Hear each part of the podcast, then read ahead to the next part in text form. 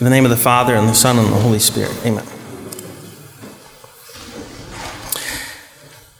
The Spirit drove Jesus out into the desert, and he remained in the desert for 40 days, tempted by Satan. He remained in the desert for 40 days. What else took place over the course of 40 days, 40 nights? God sent rain to cover the earth for 40 days and 40 nights, about which Noah was warned. And so, Noah, being in the first reading of Genesis and in the second reading from 1 Peter, is of great significance.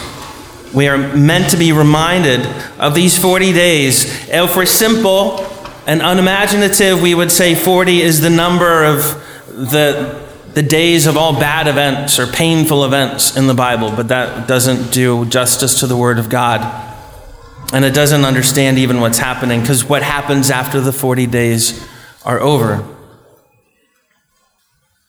A covenant is established. Sometimes the 40 days translate into 40 years. It should have been after 40 days of sending spies into the promised land that God's people entered into the land flowing with milk and honey, but instead they had 40 years to wander the desert. It was 40 years that Moses tended the flocks of Midian after the killing of the Egyptian. 40 days he was on Mount Sinai and came down with the Ten Commandments. 40 days Goliath taunted Saul's army. 40 days Elijah fled Jezebel to Mount Horeb. These 40 days aren't just simply painful or difficult, these 40 days precede a great event. They precede salvation, entry into the promised land. They prepare us to receive what God has prepared for us. And so for 40 days, our Lord actually fasted. He actually ate no food. The gospel is actually a historical narrative. It said it, it happened. 40 days really is the, the limit 40, 45, 47, 48 days, a person can go without food if they're hydrated. 40 days was also the maximum number of lashes to which someone could be sentenced in the Old Testament. And so our Lord's 40 days are spent not just to prepare him for the beginning of years of public ministry, if we, if we understand the trajectory of the gospel, especially the gospel of John, we see that his entire public ministry is the road to Jerusalem, is the road to the way of the cross, to his passion, death, and resurrection. As much as from the other Gospels, we hear at the wedding feast of Cana that his time has not yet come, his hour is not yet come. He's preaching the time of fulfillment is now. The kingdom of God is at hand. It's both at the same time. His hour to die is not come, but the hour has come for all of this to, to begin to unfold.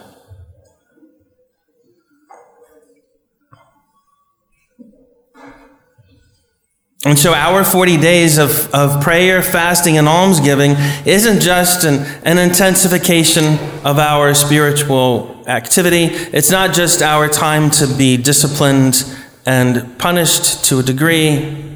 It is our preparation for Easter, plain and simple.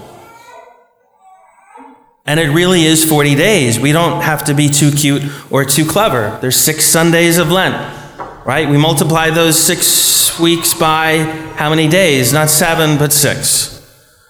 I'll explain.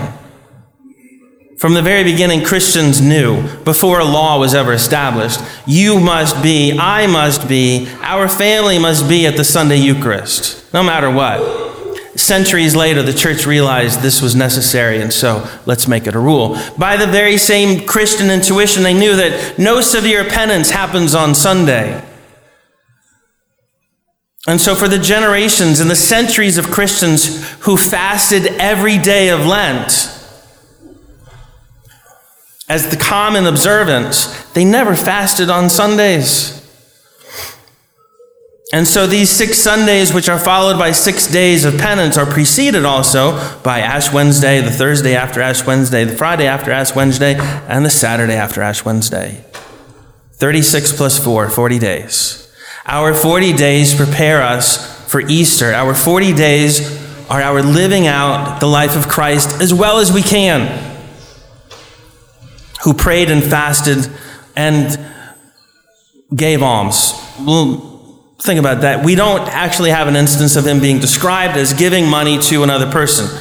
Peter did take the coin from the fish to pay the tax. Our Lord did feed hundreds, thousands of people. But it defies common sense and reverence to think that our Lord would ever instruct someone to do what he himself did not do. What did he say to the rich young man?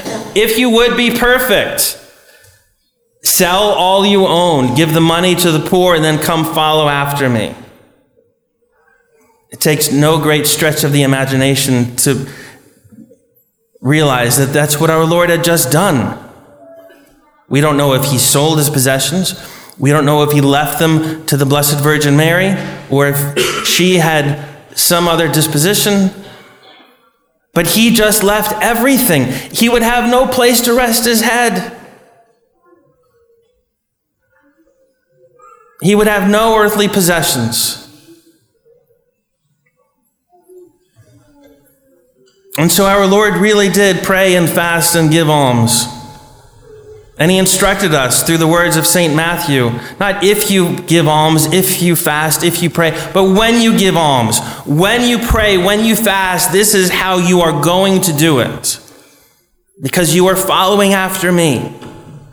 As much as our almsgiving is deliberate, it's even in writing now, so too our prayer and our fasting, both what we are depriving ourselves physically and what we are offering up spiritually. Let's make that deliberate. It could be that Lent started and it caught you off guard. Don't worry, only four days have passed. Start now or start tomorrow morning.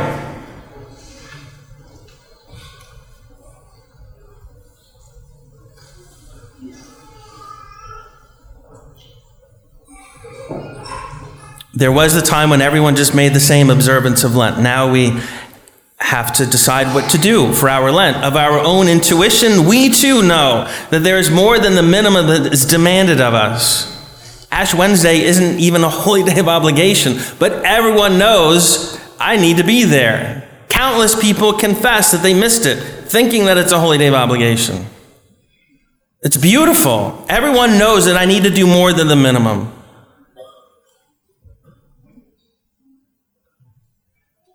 Perhaps take up the traditional observance and fast every day of Lent. Make every day like Ash Wednesday, except for Sunday. Or do something else. Now, if it's easy to keep it up for 46 days in a row, then don't let up on Sunday. But if it's generous, if it's difficult and demanding, then take a break on your Sundays. These are 40 days to prepare for Easter. These are 40 days of walking the way of the cross to be with our Lord as he dies on the cross and he rises from the grave. Our 40 days of Lent prepare us to celebrate Easter as worthily as we can. And these 40 days prepare us to spend a lifetime walking through the valley of tears with faith and hope and charity until we enter the promised land. In the name of the Father, and the Son, and the Holy Spirit. Amen.